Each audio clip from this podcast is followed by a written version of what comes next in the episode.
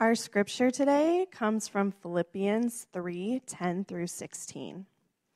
That I may know him and the power of his resurrection, and may share his sufferings, becoming like him in his death, that by any means possible I attain the resurrection from the dead.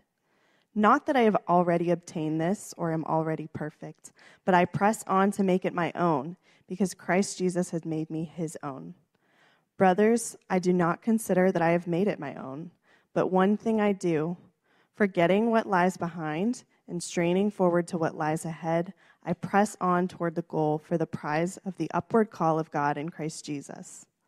Let those of us who are mature think this way, and if anything you think otherwise, God will reveal that to you also. Only let us hold true to what we have attained. This is the word of the Lord.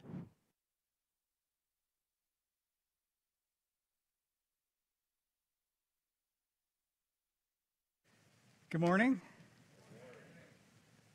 What? You know, it's just a it's a sermon illustration for later. No, a little surgery this week, so nothing bad. I'm not on any drugs. So if I say if I say something stupid, I'm just saying something stupid. Okay? All right. Uh, but let's talk about let's talk about shoes. Whoops. This is the new Adidas. Just came out last month.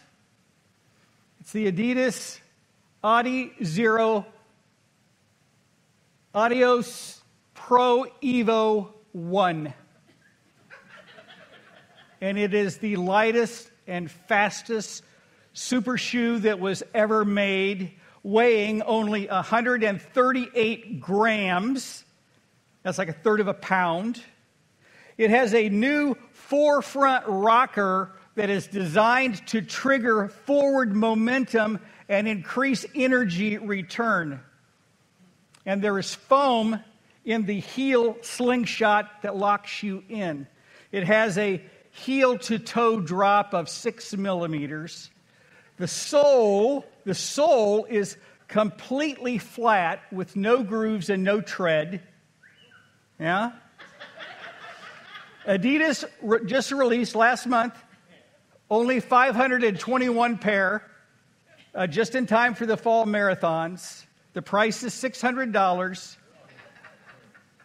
And each shoebox has a little card that reads, It is designed for one race. So, what does it take to win the one race? And what does it take to win the one race, the only race that really counts? And that's what we want to talk about this morning. Let's look to the Lord in prayer. Lord, thank you that you're with us this morning. And we need you. And would you speak to us, Lord? I mean, wow, what if you were what if you were present in this room and you were interacting with each of us? And that you were moving among us and that you were changing us. That would be amazing. Would you do something like that, Lord, in this place? We'd give you the praise and the glory. Amen. The writer of the words that Hallie read, that we just heard, Philippians 3 10 to 16, that writer, Paul, he had a really full life. He had experienced it all. He had persecuted churches and he had founded churches. He stood before kings and he sat in prisons. He was flogged. He had poisonous snake bites. He became blind at one point. He was shipwrecked. He traveled everywhere, even up into the third heavens. He was a preacher. He was a Pharisee. He was an apostle. He was a writer of scripture. He had done it all. And now it seems as if he is coming to the end of his life. And in these verses, he is really bottom lining it. And Paul declares, Here's what I am really all about. So here's our outline, and here's Paul's bottom line. Point number one Paul's bottom line I want to know Jesus. Point number two, but I don't know him yet. So let's look at this. Point number one I want to know Jesus. Now, our sermon is actually breaking into the middle of a sentence. That's where Chaz and I broke it up, right in the middle of a sentence. But more to the point, Paul is breaking into the middle of his own sentence. And he says, and you notice the, the translators have put, at least in my version, a little dash in here that just kind of shows this break, that I may know him. Now, in the previous verses, Paul has announced, I consider everything a loss. Now, Paul, as you, as you look at that list that we, we looked at last week, he has quite a list of his everythings. But he says, I consider all of those things that he listed and all of his experiences and all of that, everything is lost except one thing, and I want to know Jesus. And that's where we're going to start this morning. Paul makes this priority of his even clearer in the verses and the expressions that follow in reference to knowing Christ. He uses terms like to share with him, to become like him, to attain, to press on, to strain toward. He uses the imagery of a race to paint a mental picture for us of his effort and his desire and his focus to know Christ. Now, this is Paul's story.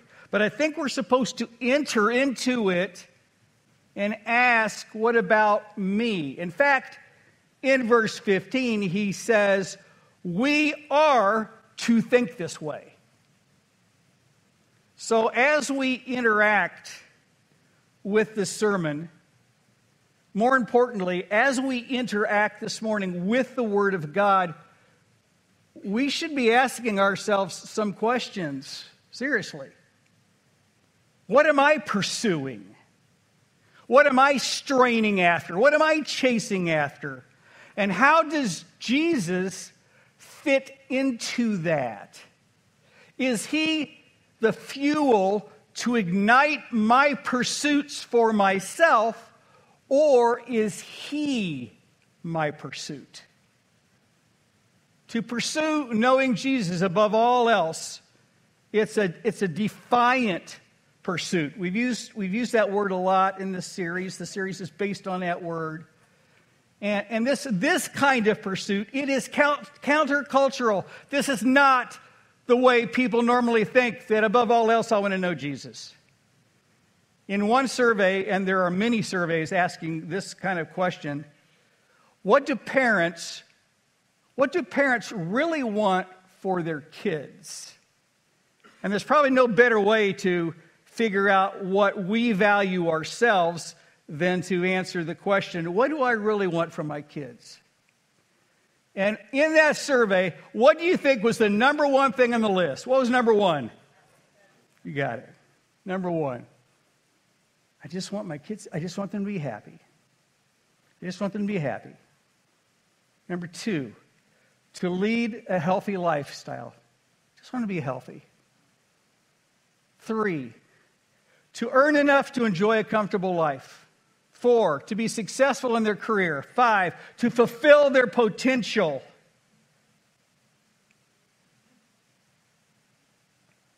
What is our goal and our prize? If you're a parent, what do your kids see that you value? Your goal and your prize. Well, for Paul, it was to know Jesus that I may know him and the power of his resurrection, and may share his sufferings and become like him in his death, that by any means possible I may attain to the resurrection of the dead. Now, this is not just academic, This is not just a belief system. This is not just the right answer to a Sunday school question. This is personal. Paul is saying, I want to know the person who left heaven and was born as a baby and who walked on this earth and who suffered and who died and who was resurrected, conquering death. And I especially want to know the power of his resurrection. The power of his resurrection that will breathe energy into my feeble life the power that will strengthen me in suffering, the power that will empower me to overcome my sin, the one who will sustain me in a very personal way in every step of the race that I run. And that when my corpse is rotting in the ground, no matter how smelly it is, he will one day shout, Wake up! come out from the dead. Paul says the one who does that, that's the one I want to know. That's the one I am pursuing. Letting everything else go, including happiness and health and comfort and success and reaching my potential, that I might know Him. Is that what you want? Me too. That's what I want. And by the way, this knowing Jesus that we're talking about here, it, it's, not, it's not a secondhand knowledge, okay? It is not, I know somebody who knows him. It's not knowing the Jesus biography. It's not knowing about him. It is one on one, person to person. You get that? So, point number one, I want to know Jesus. Point number two, wow, we're in the last point already. How about that? Hold on. But I don't know him yet. Now, Paul, on his way to Damascus, he had a, a, a personal encounter with Jesus. You know that story. Had a personal encounter with Jesus. On another occasion, we are told that Paul was taken up into the third heaven and he received these special revelations from the Lord himself. And he was a missionary, and he was a church planter, and he was an apostle, and he was especially chosen by God. And if there was ever, if there was ever a man who knew the Lord, it was Paul. And that's what Paul tells us here. Paul says, I finally know Jesus completely. I have reached full spiritual maturity. After all these years, I have finally arrived. Right? Is that what he says? No, he doesn't say that. He says, not that I have already obtained this or am already perfect. Not that. Paul wanted to know Jesus. He wanted to know the power of the resurrection. He wanted to know the fellowship of his suffering. He wanted to become like him in his death. He wanted to attain unto the resurrection. He wanted to completely conquer sin. He wanted to be completely obedient. He wanted to love God with his whole heart, but he didn't do that completely as he should. Not yet. And neither do we. Neither do we. And we get discouraged and we get frustrated, don't we? Because man, we do the we do the same old sins, the same old issues, giving into the same old temptations. We still have these ups and downs, spiritual lethargy and coldness and doubts and all of that. What, what's that question that the kids say in the back seat of the car 15 minutes after you're on vacation? What do they say? I mean, that's what we say, right? That's what we say. Are we there yet? And we're not. Where's the sanctification? Where's the progress in faith?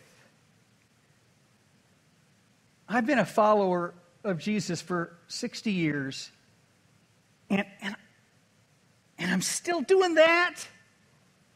It's amazing to me. I mean, even this week, there were things in which at the end of the day, it's like, ah, I can't believe this. What is, what is with me as a follower of Jesus? Can anybody relate to this? It's frustrating, isn't it? Yet, even Paul, missionary, church planter, scripture writer, apostle, super saint, says, I'm not there yet. I have not arrived. I'm still in the fight. I'm still in the struggle. It is still all incomplete. So, what do we do then? Well, what did Paul do? Well, he didn't do couch potato Christian. He didn't do toss in the towel Christian. Here's what he did Not that I have already obtained this or am already perfect, but I press on to make it my own because Christ Jesus has made me his own. Now, here's where the runner language kicks in. I press on. I press on. It's the Greek word, if I could be a little Greeky, geeky here. It's the word dioko, which is it's interesting. It's the same word that Paul used earlier in verse 6 when he talked about persecuting the church. That's the word. He was chasing after the church. Like he had this mad passion to go after Christians. And now Paul is, same word, chasing after the things of Christ.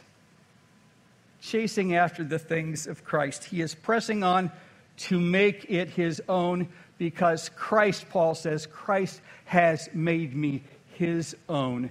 J.B. Phillips, I love this translation, translates it, but I keep going on, grasping ever more firmly that purpose for which Christ has grasped me. Man, you want a reason to keep running the race? This is it. You want a reason not to quit? Not to quit when you screw it up or when you doubt or when you get discouraged or when you get confused or when you get tired. You want a reason not to quit? This is it. That Jesus grabbed me and loved me and designed the race for me and said, This is our race. Let's run. I love that phrase. Grasping the purpose for which Christ grasped me.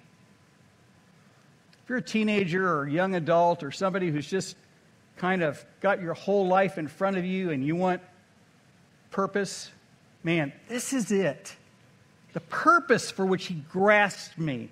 Well, Paul continues to share this ongoing journey in verse 13. He says, Brothers and sisters, I do not consider that I have made it my own, but one thing I do. Now let's pause here and we're going to add to our outline. See? All right, we're adding to the outline.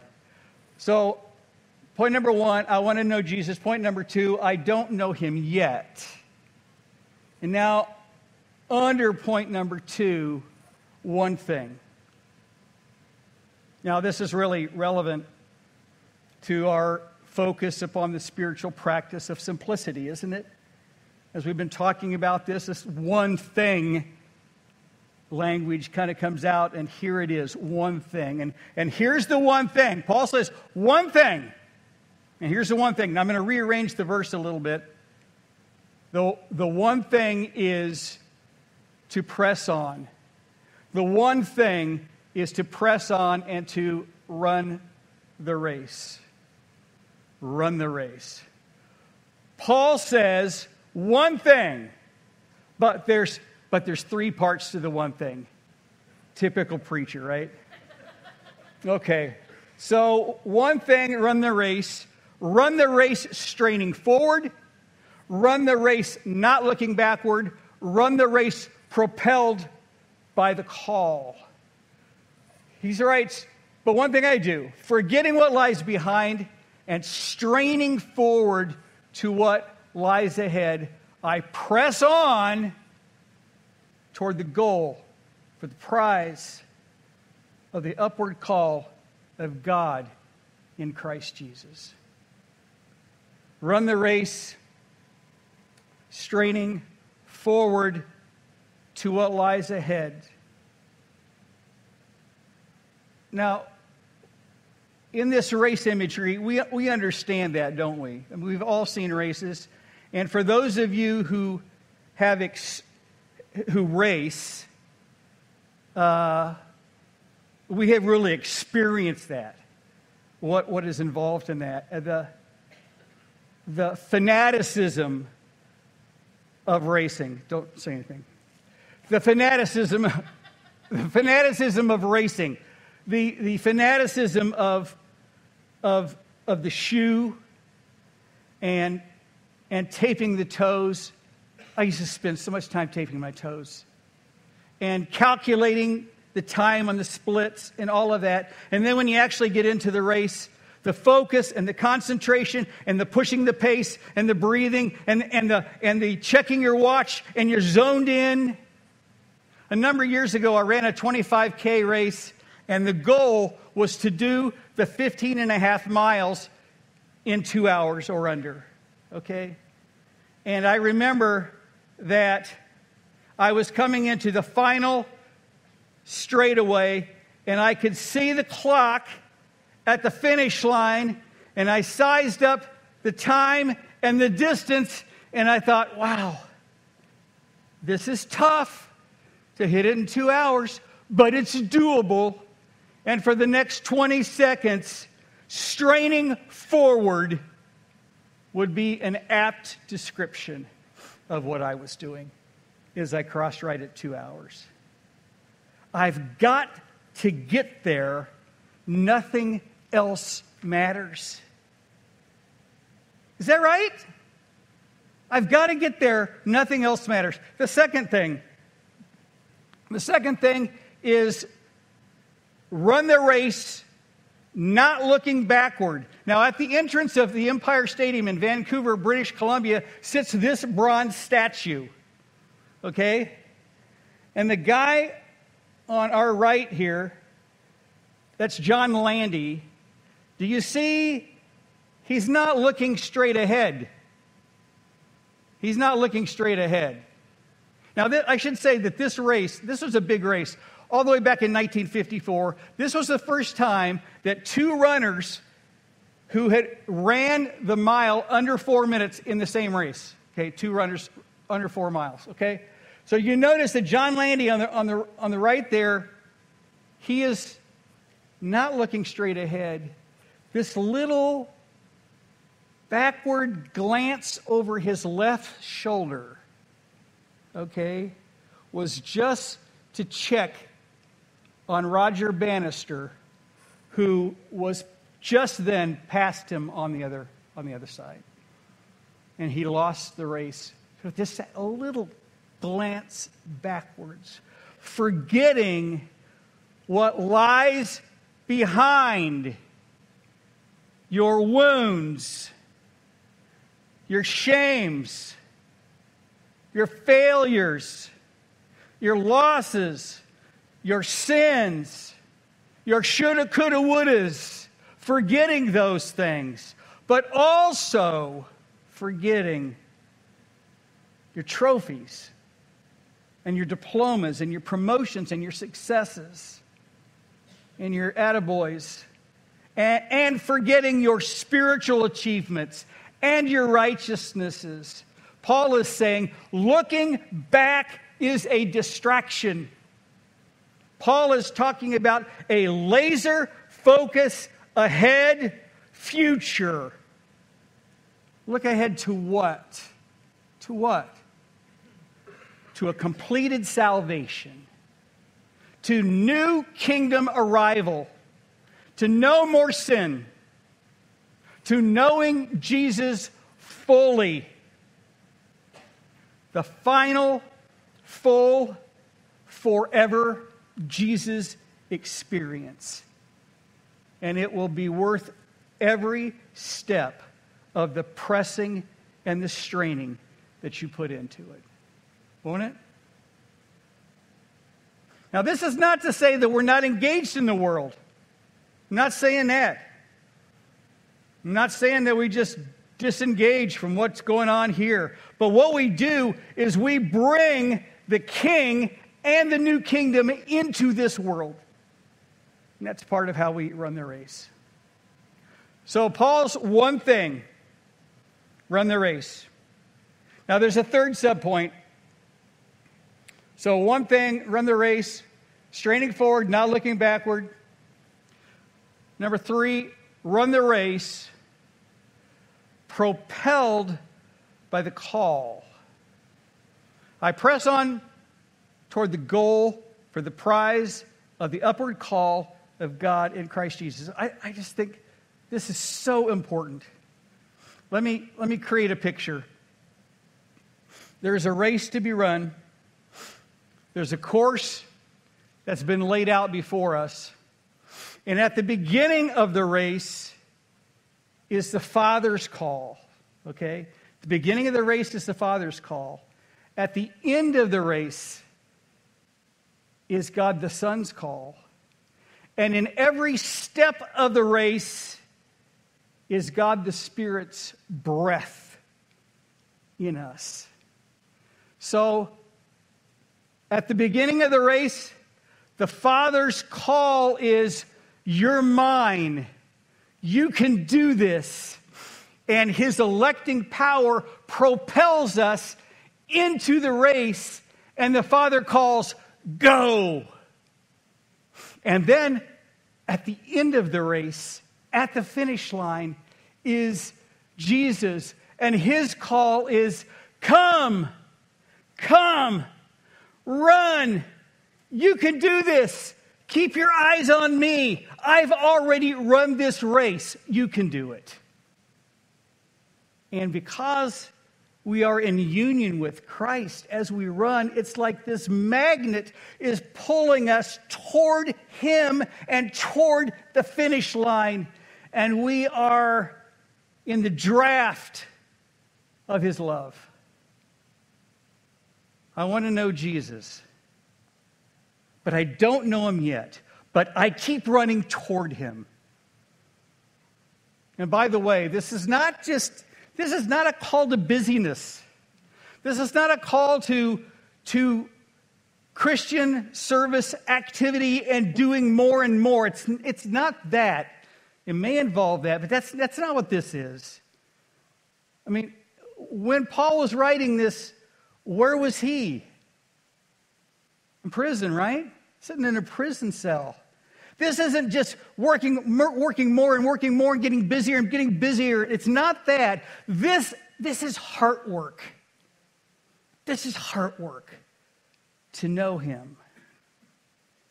A number of years ago, some friends took me to a really nice restaurant in Guangzhou, China, and it was like a it was a fancy international buffet. And I walked into this buffet and I thought, well, this is nice, but it's not really it's not really what I expected for its reputation, you know. This big Italian buffet, it's like, okay. And then I realized that I was in the Italian room. Okay? And there was a French room in a Japanese room, and a German room, and a Korean room, and an Indian room, and others. Okay? More and more aromas and smells and food, more and more, and there was no end to it. And my appetite was not big enough to fully enjoy it all. And so it is with knowing Jesus. As you begin to know him, there is more and more and more, and it's like there's no end in our, it's like our appetite is not big enough to fully enjoy Him. He's really worth knowing. He is really worth knowing. The surpassing worth of knowing Him. Now, maybe, maybe you, some of you can't relate to this. Maybe you're thinking, now, I, yeah, I know Jesus, but to be quite honest, a lot of times I'm just not really like excited about him. I mean, and sometimes the whole thing is actually a little boring. And I don't know. Maybe you don't really know him. And it's likely that in this sized group that there are some people who are really struggling and who are thinking, you know, I I'm like really close to just turning away from Christianity and all of this. And I would say, well, maybe you don't know him, the Jesus of Christianity. Maybe, maybe you don't know him because, because if you knew him, if you knew what he was like, you wouldn't, you wouldn't turn away. In fact, verse 15, Paul says, If you don't think this way, God will reveal it to you. if you don't think this way, God will reveal it to you. So, why don't you try again? Why don't you try again? Why don't you humbly step up to his infinite buffet and just ask him for a little taste? Lord, I don't know if I know you. Would you just give me a little taste of you, and then we'll go from there? And maybe even now it starts with a little piece of bread and a little cup of juice. Taste and see that the Lord is good. He really is worth knowing. Let me pray for us. Oh Lord, this is your word, this is your revelation. And you're telling us that we can come to you in our desire to know you, even if it's a weak desire, and that you will reveal yourself to us. Would you do that? And would you do that even at this table this morning? In Jesus' name we pray. Amen.